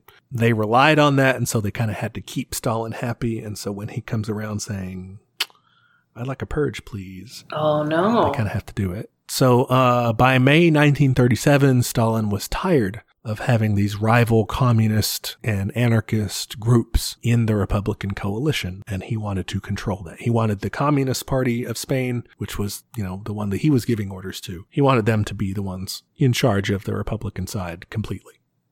That sucks. Okay. So he basically like blackmailed them, kind of. Well, yeah, kind of, Not yeah. He blackmail, said- a sword. Quid pro quo. yeah, you want to support, do this. So he had the the PSUC, the Stalinists Mhm. in Catalonia. He had them team up with uh, the national government, so the Republican Yeah. government, and the Catalonian like official government, which at the time really wasn't doing anything because the CNT FAI ruled everything. Okay. Like, they yeah, were yeah. governing themselves, you know. Yeah. So the state government's like, come on, we want to do something again. uh, they team up with her with the national government and and the and the Stalinists to violently take control back in, Oof. in Barcelona and the Catalonian region altogether. It's called the May Days, and it's it's um from from May third to May eighth in 1937, and it's like street battles and stuff. Okay. Lots of people die. I think it's uh, eventually around a thousand people are killed, and they are able to do. They're able to suc successfully take back control for the central government and for the state government, and the communists start to repress the labor unions, so the CNT and the FAI, and they start to repress the uh, POUM, the the Trotskyists. Yeah. These propaganda arrests, tortures, and assassinations. yeah, I read that there was like almost there was very shitty reporting on this, I guess. Uh, yeah, like this, all this ended up really being reported to the outside was the Republicans are doing some infighting, bad stuff, you know. looks like Franco is going to exploit this for his gain. you Yeah. know, nationalists will do better now, Oof. but they didn't really get into the whys or what was Yeah. really going on. Yeah, who's It's just behind like it. Infighting. Oh, that sucks. But this was, you know, this crippled the anarchists. Pretty much did, completely did in the Trotskyists. They were kind of purged um, from the whole thing. That sucks. And yeah, like the anarchists still kind of technically remain a part of the, you know, Republican side, Mhm. but they're weakened and they're not as into it now because, Because why would they be? yeah, like these guys are like, no, you're doing it our way. Yeah, yeah. So they don't really have a say. That sucks. Yeah. And, you know, a couple years later, the nationalists win Damn. and wipe them all up anyway. So Well, that's a bummer. yeah, it's not good. Yeah. If you want a happy story, the Spanish Civil War is not it. No, definitely not. So Goldman gets out of there. She goes back to Canada. She had, she had been there at some point. I don't even know if I mentioned that. She moves around a lot. so yeah, her later years she kind of spent opposing World War II. Consistent, our girl is does not like war. Even though you know she writes that she fucking hates Hitler and Mussolini, Stalin, and Franco. Obviously, good take. Good. I hate them too. Yeah. yeah. Um, she writes, uh, I would not support a war against them and for the democracies, which, in the last analysis, are only fascist in disguise. Ooh, Oh, damn. pretty good burn. I think the point, maybe, of this quote is not so much like, yeah, fascists are cool, obviously. It's Yeah, that yeah. w- in the process of fighting fascists, be very aware of what your what the results are, because I think we can agree the results of World War II weren't just, hey, we beat the Nazis, good job. It was also, hey, let's like continue our imperialism.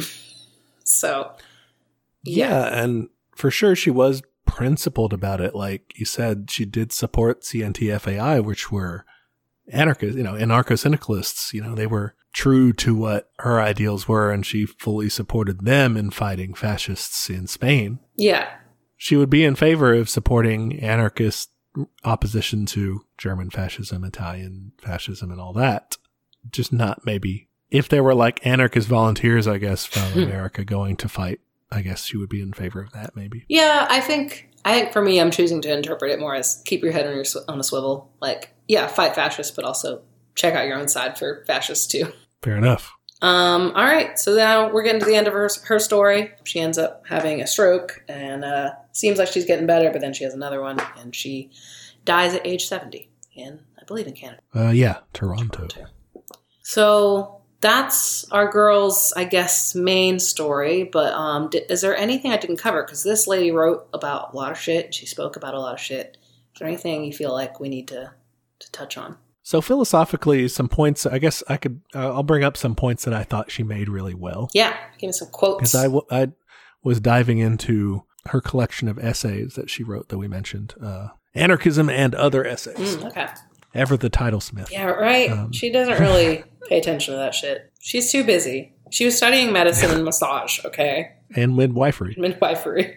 She, was- she did not study making titles. so some some points i thought that she had that she that she made that were really good as we we talked in general about her anarchist philosophy and everything Mhm. and one of her critiques of like the masses.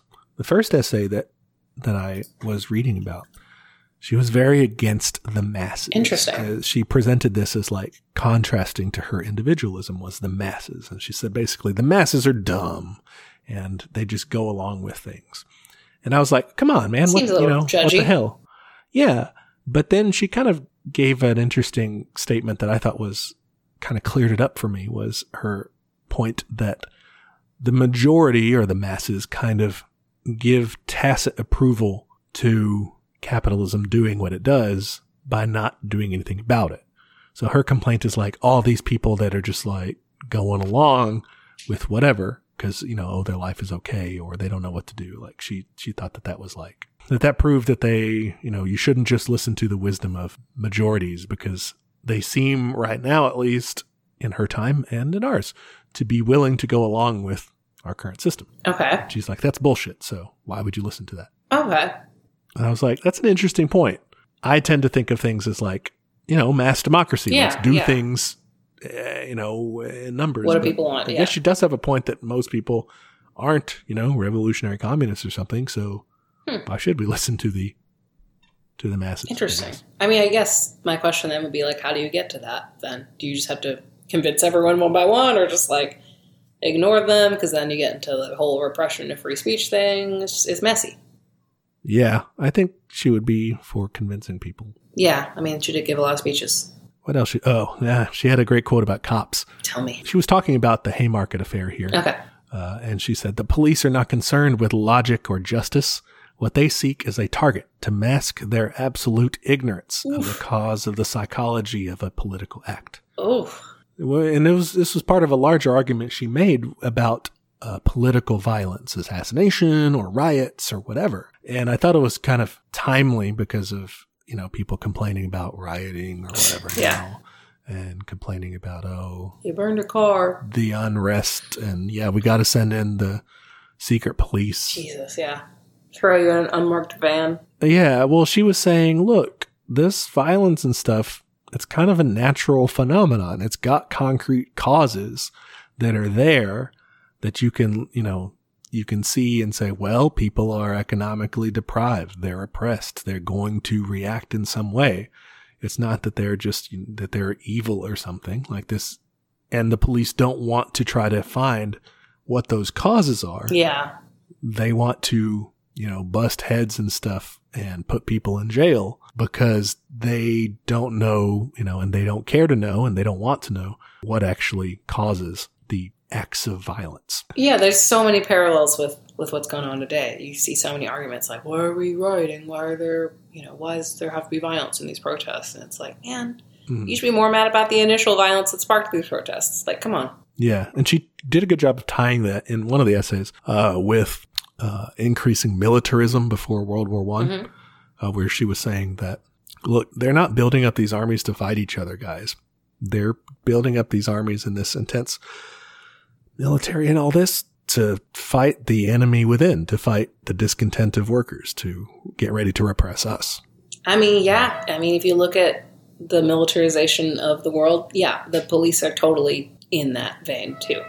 Like they got fucking tanks and shit for no reason. Yep. Why did it? Yep. hmm And uh, she also had an essay on Puritanism Ooh. in American history, kind of tying it to like witch hunts, anti free speech laws and things, and the patriarchy in general. Okay. She said Puritanism was, you know, a form of dominating women to their detriment mentally and physically and everything. Like it caused a lot of, like expecting chastity for before marriage was a big thing that she opposed. Yeah. Um, she, you know, said this is, you know, a form of control Yep.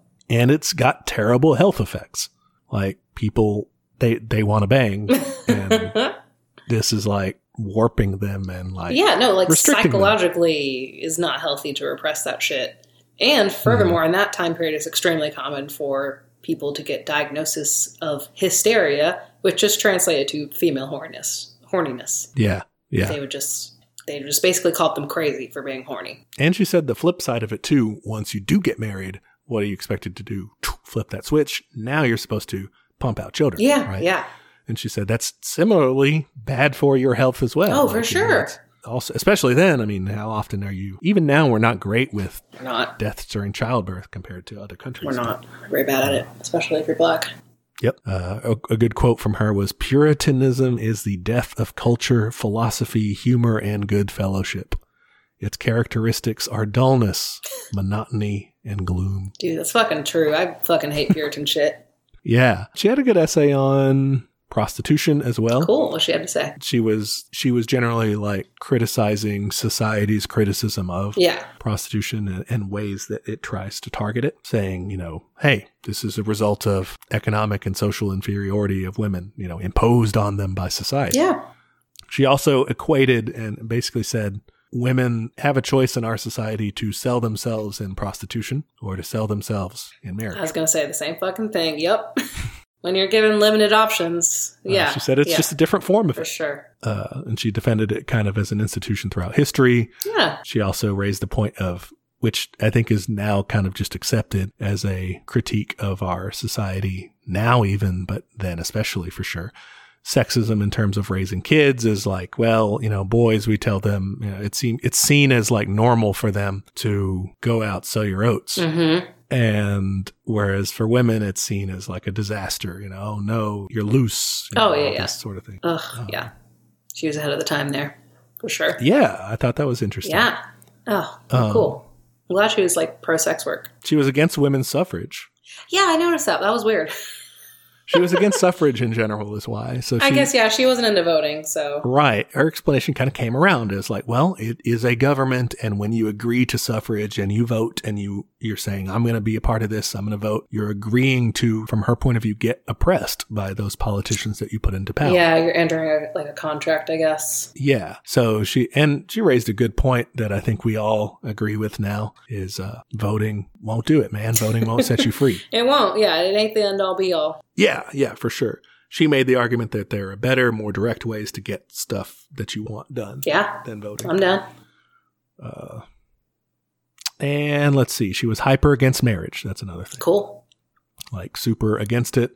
Mainly, I think because of the way that society exercises, like we mentioned before, you know, to either sell yourself as, as a prostitute or sell yourself via marriage Yeah. in those days. Oh yeah, yeah. I'm pro marriage on a personal level, but I think as an institution, Yeah. it's a problem. right? Yeah, we don't really have. Well, I mean, I guess there are some economic vestiges of that. Yeah. So I think my issue is that one, not everyone wants to get married, and so we don't provide for those people the same way we do married people in terms of financial benefits. Like there are tax Okay. issues with being married. Even just having like emergency contacts, it's much harder to set someone up as like your beneficiary if you're not a spouse or related to them. Um, so for Okay. people who like are asexual or just simply aren't interested in marriage, like this causes a lot of problems. I didn't know that. Yeah, it's a thing. But those are some uh, kind of you know points, I guess, that she had Yeah, cool. in her broader philosophy. The quote corner. Yeah. Do we want to move to a different corner? Let's move to a different corner, It's our not. game I corner. guess it's our game corner. Yeah, we're like in. Wasn't that the thing in Pokemon? The game corner that was like their gambling den. Yeah, it was called a game Fuck corner. yeah. We're going to open the secret switch and go down to Team Rocket's lair. yeah. All right. no, we're going to do something stupid. I found a play buzz quiz we're going to take live. Hell yeah. Well, not live, but you know what I mean. All right, quiz. On air. I sent you the link. Which famous communist are you? Hell yeah. The sub, I guess, what is this? The s- intro copy, I think, is funny. There's been a lot of communists over the years, some good, some bad. but which one are you? Damn, play buds. Yeah. said Some communists are good. All right. Uh, understatement here. All right, let's start. All right, question one What are you most likely doing at 12 p.m. on a Sunday? Working out, studying, sleeping, hanging out with friends. Um, I'm sleeping. Uh, I am either sleep. Uh, sleeping's the most appropriate out of these. Sleeping. Yeah. Okay, question two. Which would you least like to give up? Traveling, already did that, pandemic. Friends. Friends, I already did that pandemic. yeah, right. Uh, books and smoking. I don't smoke, so I guess I already did that preemptively. Books or friends. I mean, I guess friends. I'm gonna feel like an asshole if I say like, fine, I'm cool with getting rid of my friends. I'm gonna say that. I'm gonna say books. Say books. I'm gonna say friends. I read a ton, and I count Wikipedia basically as a book. It is. So It's the internet's book. I'm gonna say or friends. shit that I read online is basically books. So I'm gonna say books. Okay, next question. We have a little Cartman gif here. What is your best trait? I am diligent and smart. I am ambitious and charming. I respect authority. That's that's a no for me. I'm fun and carefree. No, too much anxiety and depression for that. Uh No, Oh, I'm kind of fun and carefree, but I'm not like ditzy fun and carefree. you're carefree though. You're you're the I'm chillest carefree. person I know. and I, I'm fun. I'm not like life of the party fun. You're fun to you. yeah, you always have fun. exactly. I'm gonna say that one. Um I'm gonna feel like an asshole, but I'm gonna pick ambitious and charming. Nice. Or do you think I, am not diligent though? I'm smart, but I'm not diligent. I, uh, no offense. I don't I'm know smart and if you're diligent. you're smart and carefree. Pick whichever one. I'm a bit carefree. That's more governing. All right. Okay. Ooh, Aladdin gif over here. All right. You witness someone stealing a loaf of bread. what do you do? These questions. Look at these choices. Nothing. Nothing. Nothing. Call the police. Nothing. I'm gonna say nothing. You better not say call the police. I'm gonna say the first one because I was already thinking nothing before I looked at the. I'll go with the second one. I had to think about it for a second. All right. How Ooh. important is appearance to you? A lot, a little, not at all, somewhat. Interesting. Does this mean our appearance or others' appearance? I assumed it meant mine, but I don't know. Now I'm questioning. I'm gonna say a little. I don't know because aesthetically, I'm like an artist, man. I like things that are pretty. Uh, I'm gonna say I'm gonna say somewhat. I'm gonna say a little. Okay. I did just give myself a haircut because I couldn't stand my fuzzy head anymore. it's bad. All right. What one thing would you change about the world?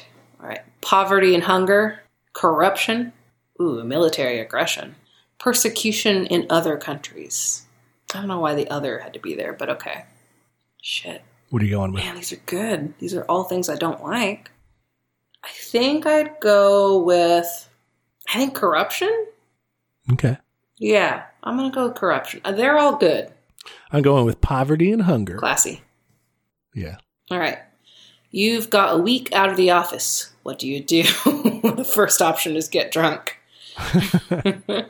Read a lot. Work from home. Fucking loser. Holiday. That doesn't really specify what kind of holiday. Oh, like go. on I guess holiday. go away. Yeah.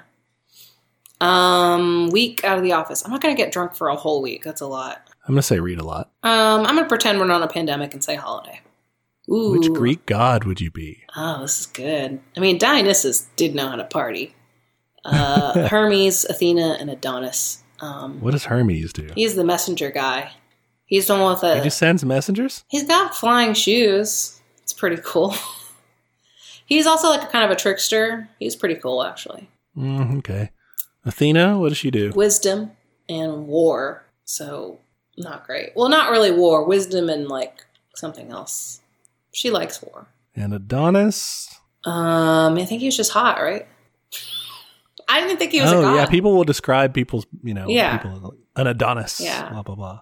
An astonishingly handsome young. man. That's it. He's not even a god, is he? He gets gored by. a Yeah, wild he's not even a boar. god. He just is a guy that some god wanted to fuck, which ain't a bad place to be in.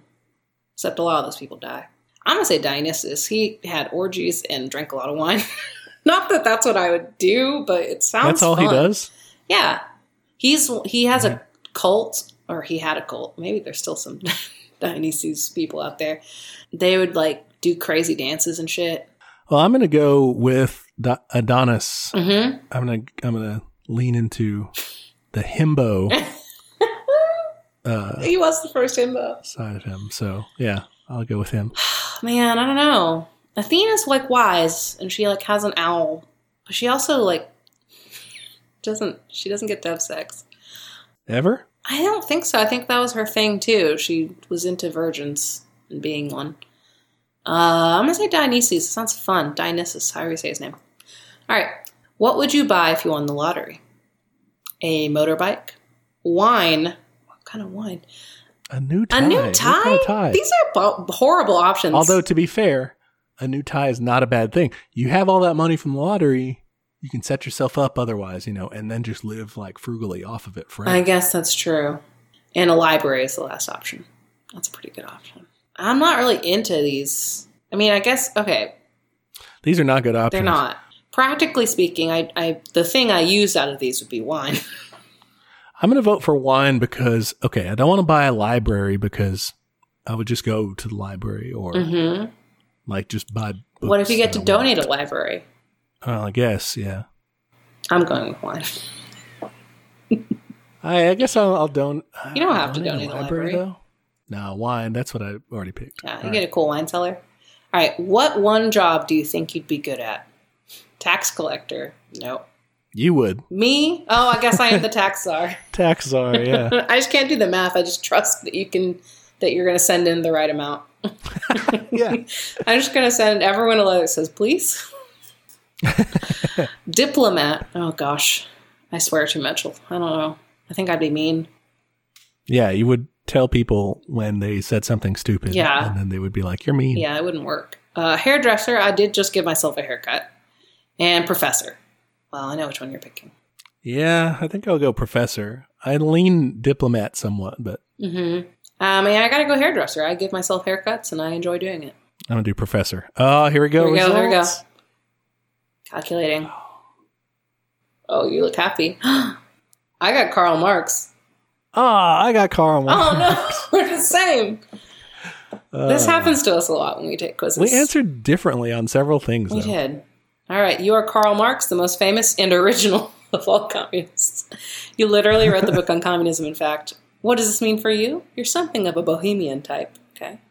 With a revolutionary approach to things like shaving, washing, and tidying. we, Oof. we nasty. Uh, but who cares? You're ideologically pure, so whatever. Okay. Nice. I wonder what the other options are. Um, I took it blindly yesterday just to make sure that it wasn't like a prank or something, and uh, you could have gotten Che Guevara, so oh, that would have been cool. yeah. Uh, maybe you had to answer that you were like super hot or something. Yeah. Okay. Smoke cigars all the time. Mhm. Oh yeah, you wouldn't want to give up smoking. All right. So we are both Karl Marx. Okay. Good. We No. have to Uh. rename this the Marx and Marx Apparently, podcast. we need the Marx siblings. okay. All right. So for next time, what do you want to learn about? So I want to go. I want to go kind of. I don't know if silly's the right word. Kind of out there for next week. out there. Okay. Um, in what way?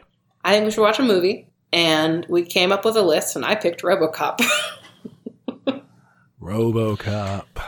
Dang. Yeah. Okay. I had this recommended to me. My friend recommended a few different dystopian uh, movies, and this was one of them. It's really good in terms. It's surprise. It's you know an '80s sci-fi Fuck movie, yeah. so it's got some of that kind of that flavor. budgety looking stuff and yeah but it has a really good what's the way to put it Maybe like anti fascist. yeah it's got some really good anti-fascist messages in it kind of Cool. it's, it's a critique of like kind of a police uh, robocop a, a police state you know that sort of All thing right, So cool. it should be interesting Yeah, I mean, I was honestly surprised to see it on our potential movie list, so that's why I picked it. So So sure, why not? Yeah. All right. All right. Cool. I'm excited. So you can find us online. You can find us on Twitter at Teach Communism, Instagram at Teach Me Communism, and Gmail is teachmecommunism at gmail.com. Send us listener questions. Um, I've also recently got a couple listener questions in our Instagram. FYI, I don't check that one as often as I do email. So if you want to make sure you're seen, maybe send an email instead. But I'll, I'll, I'm trying to check it more often now. Yeah. Either one will do. Yeah. We'll we'll figure it out. Yeah, we'll get it. Make sure to rate and review us on Apple Podcasts. And yeah, that makes us very happy when that happens. Yes, it does. What else? Anything else? Oh, yeah, we have a Patreon. We haven't talked about that in forever. There's only like one thing on it. If you love us and you just you know you think that we don't have enough money and you want to help us out, you can go to our Patreon. Patreon.com slash teach me communism. Yes. We're also on YouTube. If that is your preferred podcast listening method, pull us up on there. And I think that's it. Yeah, I think so. Uh, thank you for being for presenting such a great research. Ah, Thank you. project. I got out my trifold poster and the hot glue gun, and I worked really hard. And I got that that wavy border trim. Yeah, I was gonna say that border trim was on point. you. That's that really you know made it pop. Yeah. And the little round letters thing. Mm-hmm. Mm-hmm. Yeah, that was good. Thank you. Presentation is important. It better be, or I'm out of a job. Um, okay, yeah. Thanks for teaching me shit. yeah, anytime. And uh, listeners, you can catch us next week on another episode of Teach Me Communism, where the class struggle is always in session. All right, later. Bye.